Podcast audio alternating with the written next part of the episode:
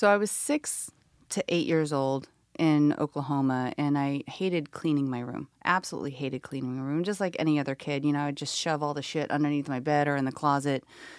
But I had a ton of stuffed animals and all these toys everywhere, and I loved my pink boombox. I could listen to my classical opera off of my pink boombox. I was a very strange kid. I loved opera.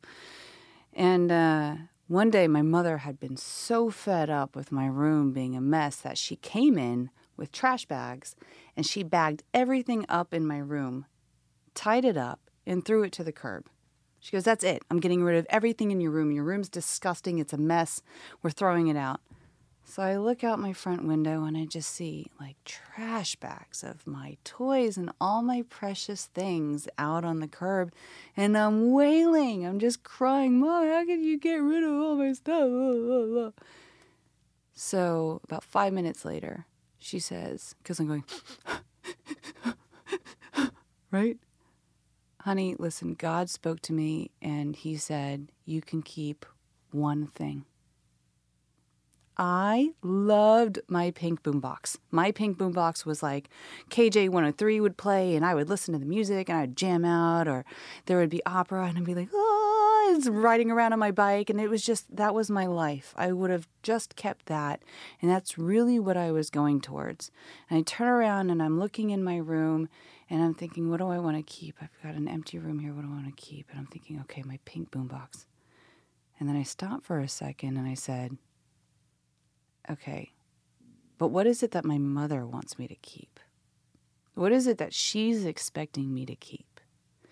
And then I thought for a second, I said, you know, my mom's going to be expecting something. So I went back to her and I said, you know what, mommy? I think I'm going to keep my Bible. And she goes, oh, what a great choice. You know what? God said if you chose your Bible, you could have all your stuff back. So she goes out to the curb and she brings all the trash bags back in and she leaves everything and she goes, You know, you're such a good Christian girl. And from that second forward, I learned that if I kind of push aside what it is that I really want and I can read a person well enough, that I can get everything.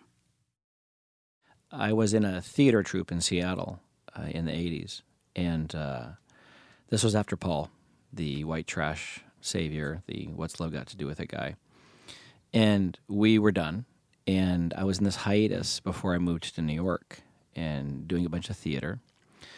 And I I didn't know who I was, but I knew I wanted to act, and I always knew I was an actor, but I didn't feel like I had what it took. I went into this theater company, and, and there was this guy there, and he was the most spectacular, strange and wonderful man I'd ever seen. He had the brownest eyes, the brownest hair.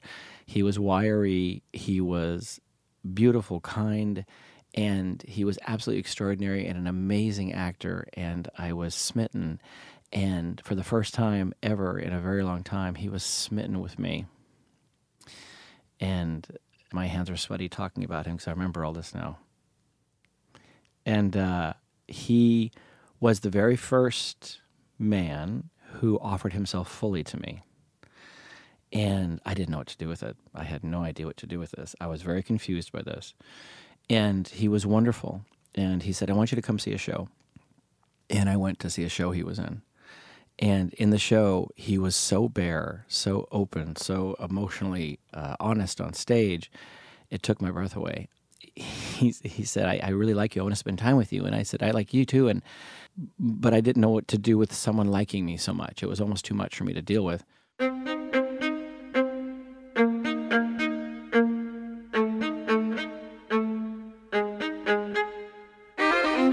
Hi, I'm Michael C. Bryan. And I'm Jennifer Ho. We help people understand the purpose of their pain. We've been through a lot and we've come out the other side. We talk about everything and anything, especially what other people are afraid to talk about. Life is an invitation to do whatever the fuck you want. And it's definitely time to look at how we're playing the game. We held ourselves back for years. But now we're mostly past all of that shit. Mostly. Welcome, Welcome to, Stripped. Stripped. So, my choice of choosing that Bible gave me everything I wanted back, gave me my life back. I just had to give up a little bit of myself in order to get everything afterward. And that set me on such a path for the rest of my life. I would always weigh out my options. So if a man would come up to me and he wanted to date me, or he would start talking to me at the bar, I would look at him and I'd say, okay, I know that you want to have sex with me, that this isn't about a relationship.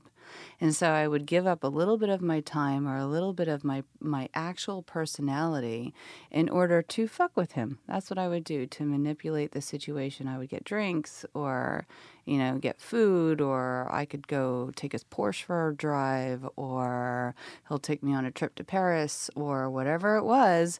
I knew that if I gave up a little bit of myself, I could get everything else that I wanted. And so I used that for a number of years. And actually, I would love to, because every time I talk about manipulation, people tend to get a little off kilter on what manipulation is. They have this adverse effect or adverse reaction to it. Like it's, oh, you're such an evil person.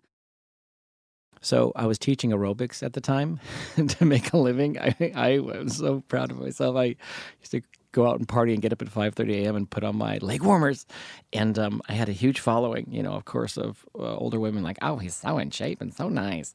And I used to get on a platform with a headset and I would jump around to like the best, like the best party mixes ever. Sound, Mind, and Body was the gym I was at and I used to um, teach aerobics, you know, and so he was a theater guy who, who, had no interest in exercise or aerobics, and he used to come in his battered sneakers and his black socks and his horribly ratty shorts and his tattered ACDC cutoff shirt and try so hard to keep up with me in the pony. My big, I was very proud of the pony and all my different moves I did, and he just couldn't do it. This guy, uh, but he tried.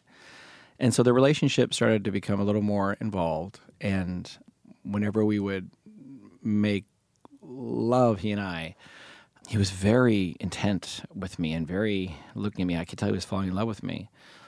And uh, I would constantly pull away from him. So as he started to get more into me, I then broke off the relationship and said, I can't be with you and he said why are you doing this? Oh, we're supposed to be in this relationship.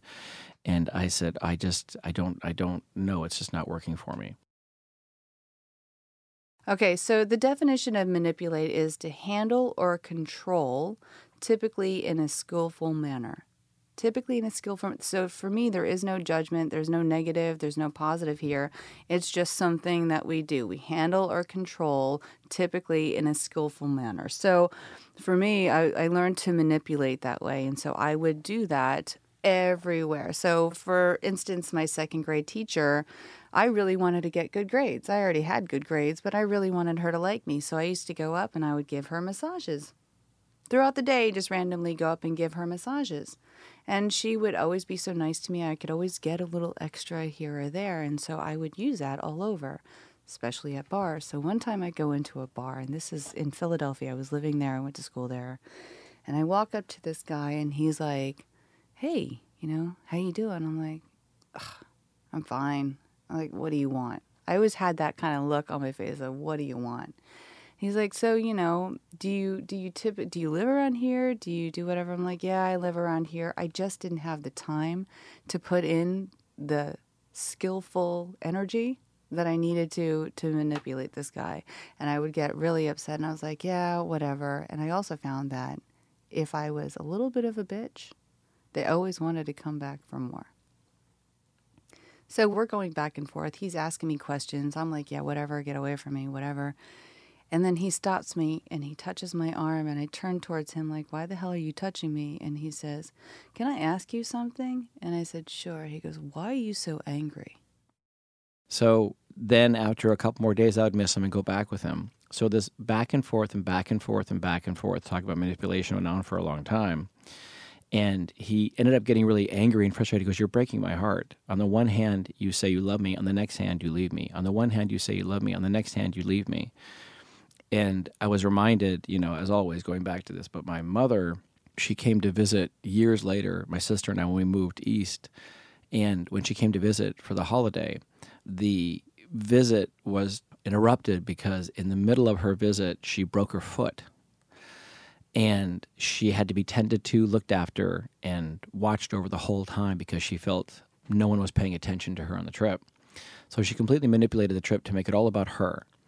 And when there was a conflict when I was younger, she would always sob and cry and flail and say she had a, she'd get a headache, have to go to the hospital. So we always had to take care of her. So it was always about her all the time. So with Carl, I, we had one more treacherously John Hughes like moment on a staircase in an apartment building where literally he's in the top of the staircase and I'm on the bottom. And he's like, you know, why don't you love me? And I'm like, but I do love you. And he's like, why don't you love me? And I'm like, I'm repeating lines from like 16 Candles. I could feel it coming. I could just, you know, I was going into script mode. And he stood at the top of the stairs and he looked at me. And he was a smart guy. And he slowly and methodically walked down those stairs.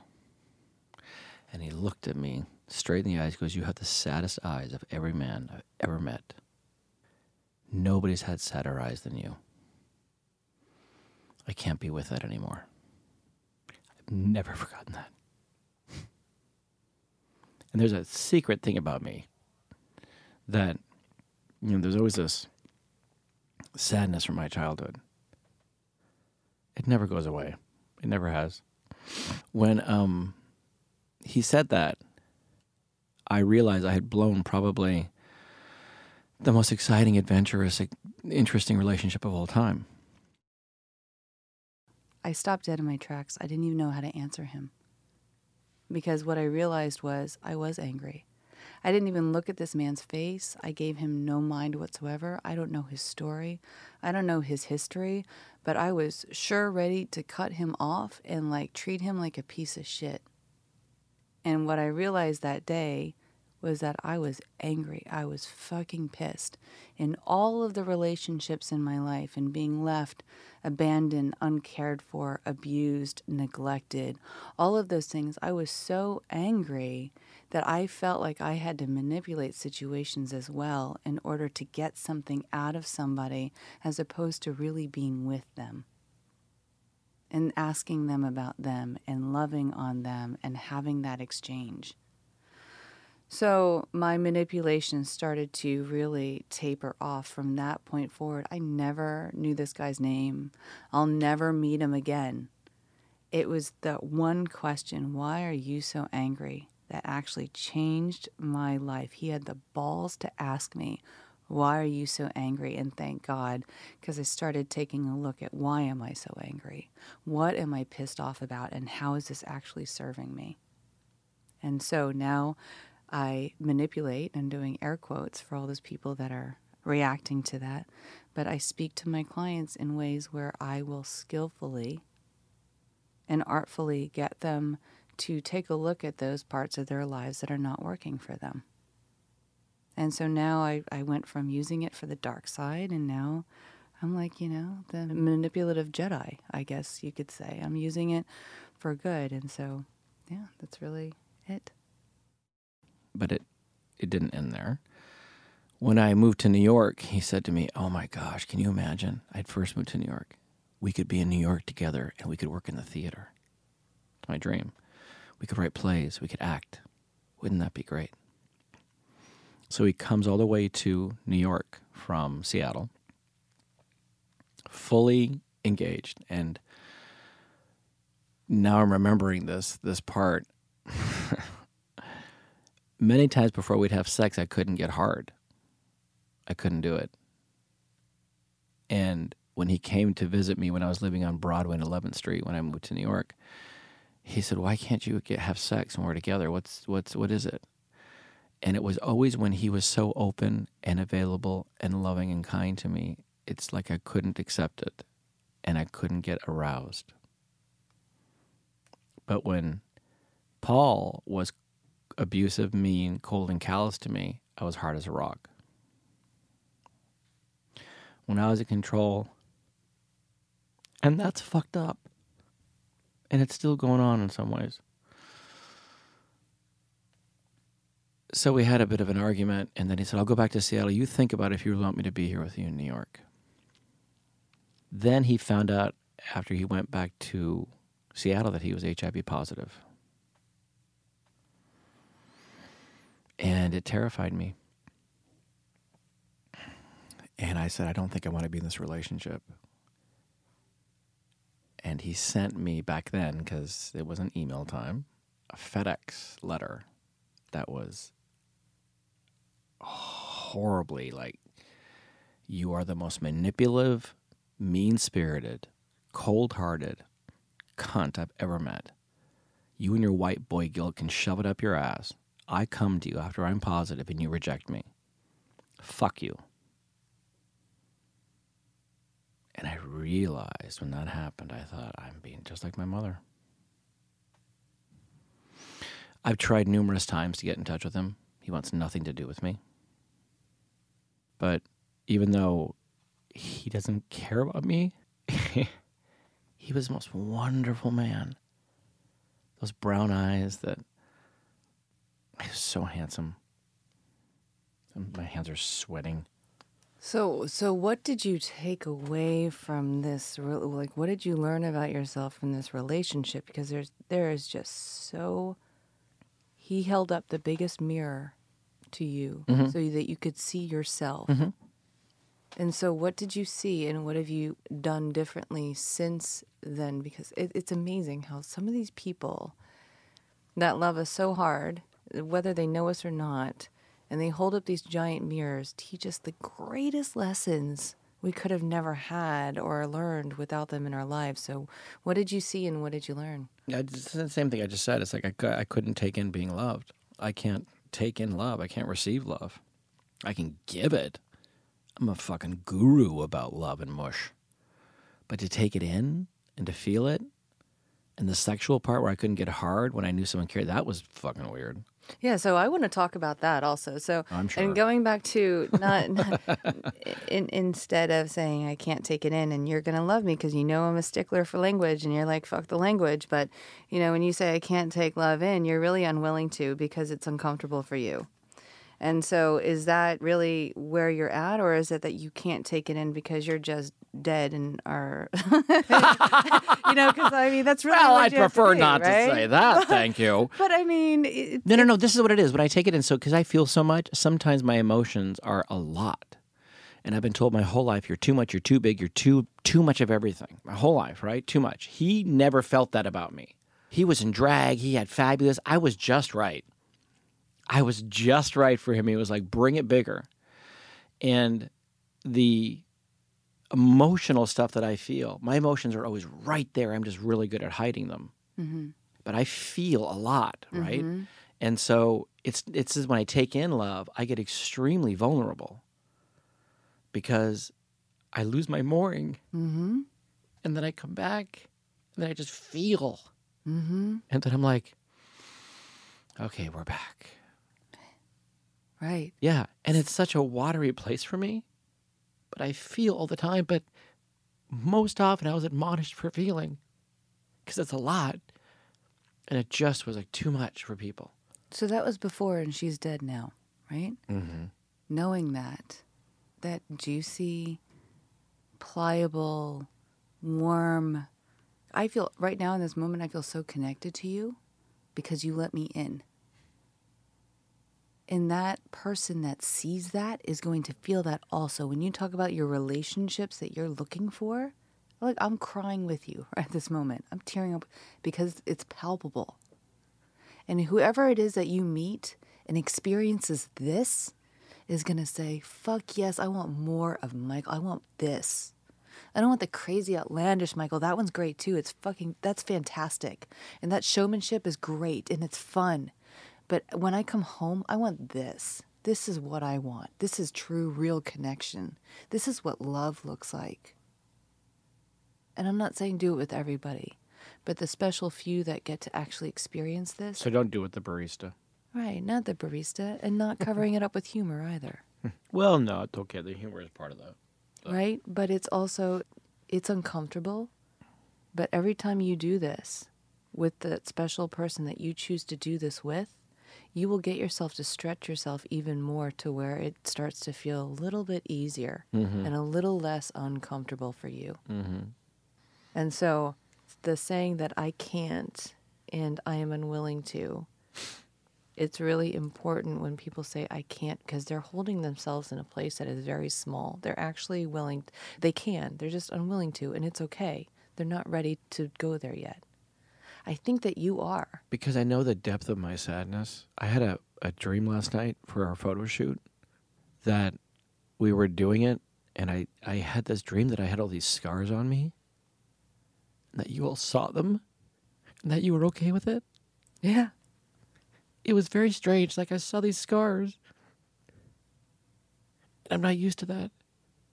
And imagine that we actually are. I guess I'm not because I know the depth of my of my sadness, and I know that I've been told this a lot. But I mean, I talk about a lot with people, but what I went through, it was rough. The beatings, the the things it does a thing to you. So I know that I'm special because of that, but I don't like it all the time. That's the, that's the thing. These emotions, I don't like them, and I know they're my gift. And I say this all the time to people. Most people can't see or accept this level of hurt because it's pretty pretty big, right?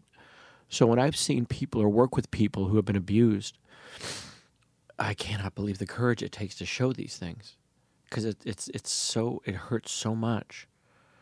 Right. And so can you see that also reflective in yourself? What do you mean? That you went through all of that shit and other people instead of looking at you saying, "Oh my god, you're damaged goods," looking at you and saying, "What a fucking superhero." I see. I don't see that. See, I think that they just look at me and think. I hear whatever I call it, Carl's. You have the saddest eyes of any man I've ever met. That's what I think they see. It's interesting because in Carl's perspective, really what he was saying is he was seeing you being your mother, yet you had this depth of sadness in your eyes that he wanted to actually dive in there with you. Yeah, I know. I couldn't let him. And so you didn't want to let him, right? So the, You love that can't won't thing. I, I I really do. I do because it changes the perspective and it empowers. I, for me, it's very empowering. Whenever I say when I say fuck the can't, I'm not willing to. Then I get to really take a look at it. But anyway, that's another subject. Mm. When Carl got to really look at you and he wanted to be a part of that sadness, he wanted to go in the trenches with you. Is what I mm-hmm. heard. Really, mm-hmm. that was an opportunity for you to open up, but he saw you. Mm-hmm. He actually saw you mm-hmm. with all the glitter and the fluff and the everything else. He actually could see right through you. And what a beautiful connection. I have a feeling he still loves you. I have a feeling there is still a place in his heart for you. He's so mad at me though. He is very mad at you. You're a different person today. And if Of you course, and wanted to I've tr- have that relationship, I with try. him- No, I tried. Even when I worked through a lot of stuff, he had no interest. He wants nothing to do with me, and that, and I respect that. It was after the HIV stuff, and even if he doesn't, he gave you more than than I think probably a lot of people have in your life. He gave you a lot. yeah, because my ex told me you're too sensitive for this world. You don't, you can't do these things, and so that further helped me to dive even deeper into the mask.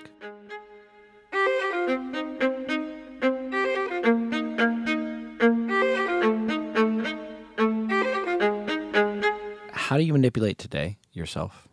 I manipulate myself in a multitude of different ways. Sometimes, you know, when somebody asks me, How's your day going? and I say, It's good, I lie to myself that everything Give me, is. you know, you're so articulate. Give me the most surprising. What do you mean, the most surprising way I Yeah, because your your initial one or two answers are going to be people's long pondered answers. I'm interested for the other answer underneath there because you're so clear about manipulation, so Yeah. excited to talk about it. That story with your mother and God and that relationship, girl, we are going to talk about God and the church someday because what she got in you about that's that's some clever fucking shit with your mother. Mm-hmm. Like Ian was over here giving a goal, like he his hands shot into the air because we're both. I wanted to too because that was an unreal story. yeah. So that sort of tit for tat, that sort of the shame in that, the God stuff, the morality, all that sort of stuff. So you said you were with Darth Vader and now you're with Princess Leia, Luke Skywalker with all of this. So how did that have an effect on you with what happened with you with particularly the toys and the stuff and the God stuff? What do you think that taught you then that helps you to understand how to kindly and skillfully manipulate without a negative connotation to it? So I really got to pause, right? And in that moment back then, I paused. I outweighed. I said, "What is it that this person wants?" And I really, I read her for who she really was. So I could map her and figure out if I chose X. What's map mean? Map is really um, whenever you can look at somebody's behaviors over time or even in five minutes, you can see the way that they're standing, the way that they hold themselves, the tone, the way they're coming in. You can really like feel how they are, where they are, and so you know how to be with them. So, no, one, so no wonder the previous podcast about sex and love makes sense now. Mm-hmm. For you. 100%.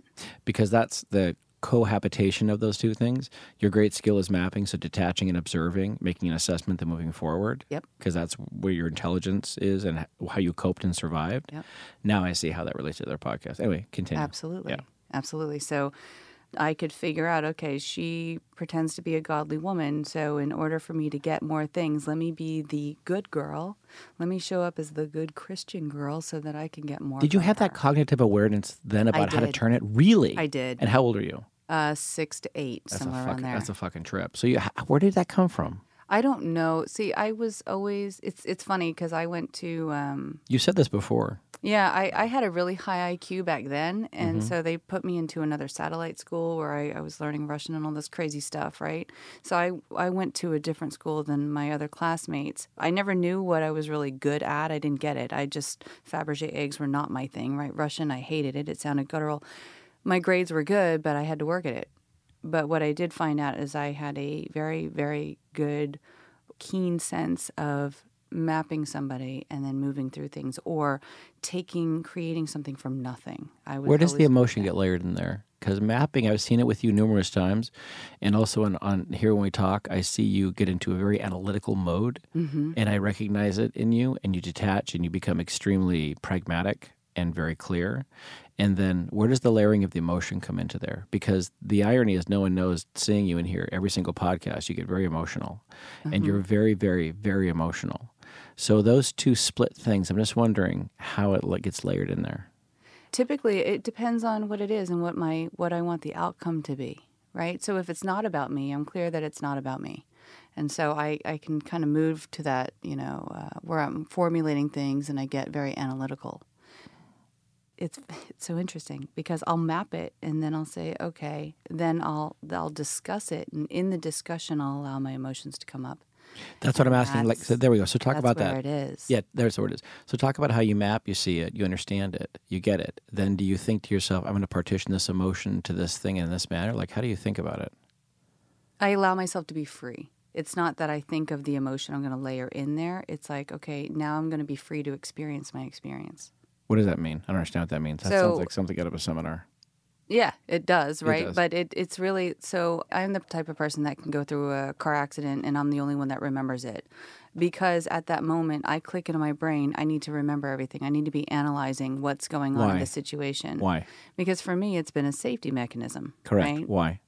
Going back to childhood and needing to read my mother and my father and figuring out where they were For what reason? because they were abusive to each other. So and what, what were you training yourself to do? map For what reason, though? survival. For, yeah, to, to protect yourself. Yeah, survival. Yeah. Protect myself, absolutely. And Right. so I still I use that instinctually today, but it's it's more I'm clear that it's it's around so that I can choose when I'm going to bring it in and when I'm going to let it go. So I'll if something's coming up, I'll be analytical and then I'll say, "Okay, got it. Got the clear picture of what I think is going on." And then I'll say, "Let me just be with it now." There was another thing that you said at the very beginning when you said he gave me all of him. Define all of him. What does that mean?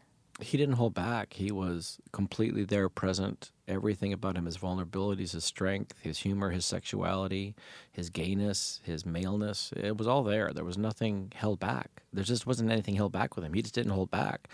And in the theater, in the show he was in, he was just all present, you know. And I have always been tight, concerned with how I look, very, very emotional, and and never can control the emotions. You know, just I'm a live wire.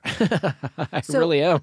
Are you wanting that currently in your next relationship? Your last and mean? only relationship is what I'm going to put out there for you?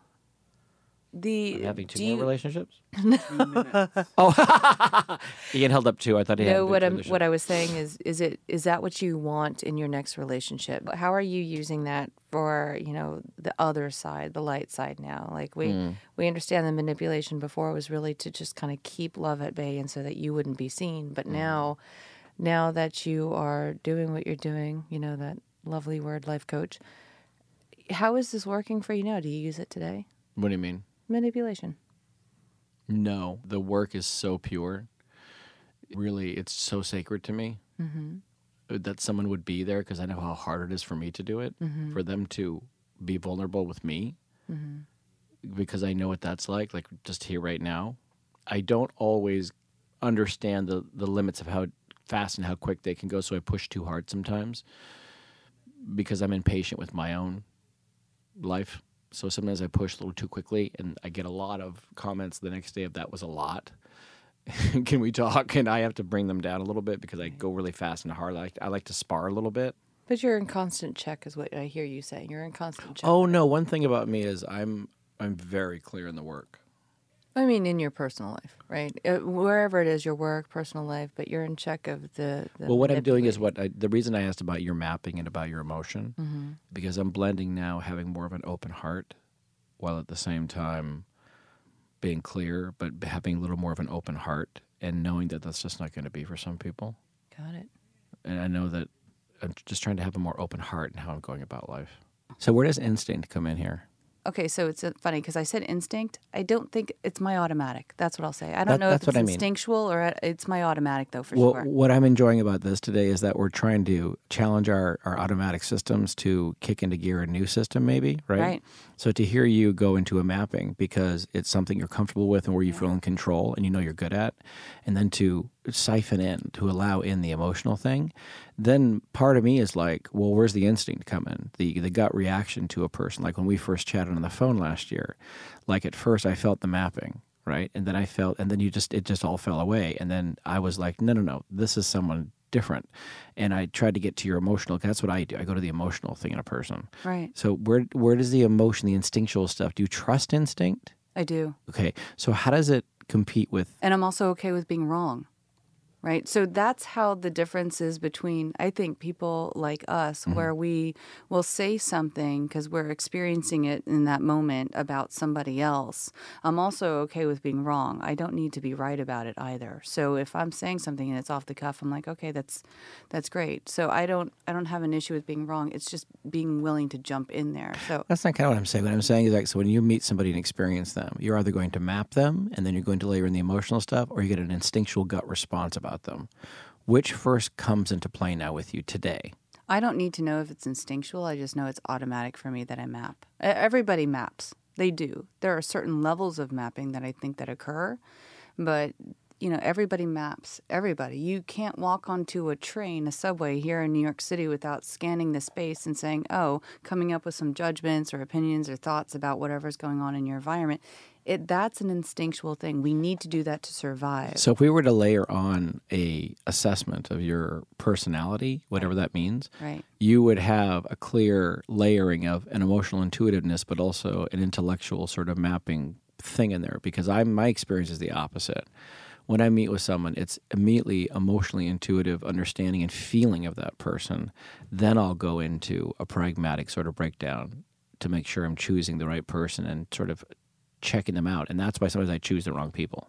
That's interesting. Mm, it is, isn't it? Because I don't Yeah. bring my emotions into my mapping. I That's I my check question. out their emotions first, but I'm not attached to it. See, that's what that's what I sense with you. Yeah. And so I'm asking about that because how has that helped you to enjoy your life and, and where is that now? Like how is that changing? How is that moving? Because you're cha- you're going through a thing right now. Where is that changing now? I don't know that it is. I'm really comfortable with the way that it is. I Where do you want it to go? Nowhere. I, I actually. Oh, I can't believe that with you. I believe you want no, to go somewhere. I, I really, I really don't. What do you wanna create I with this? Like- enjoy it. I, I. What do I want to create with? I've been creating with it. It's actually been working great for me. It's like don't fix something that's not broken.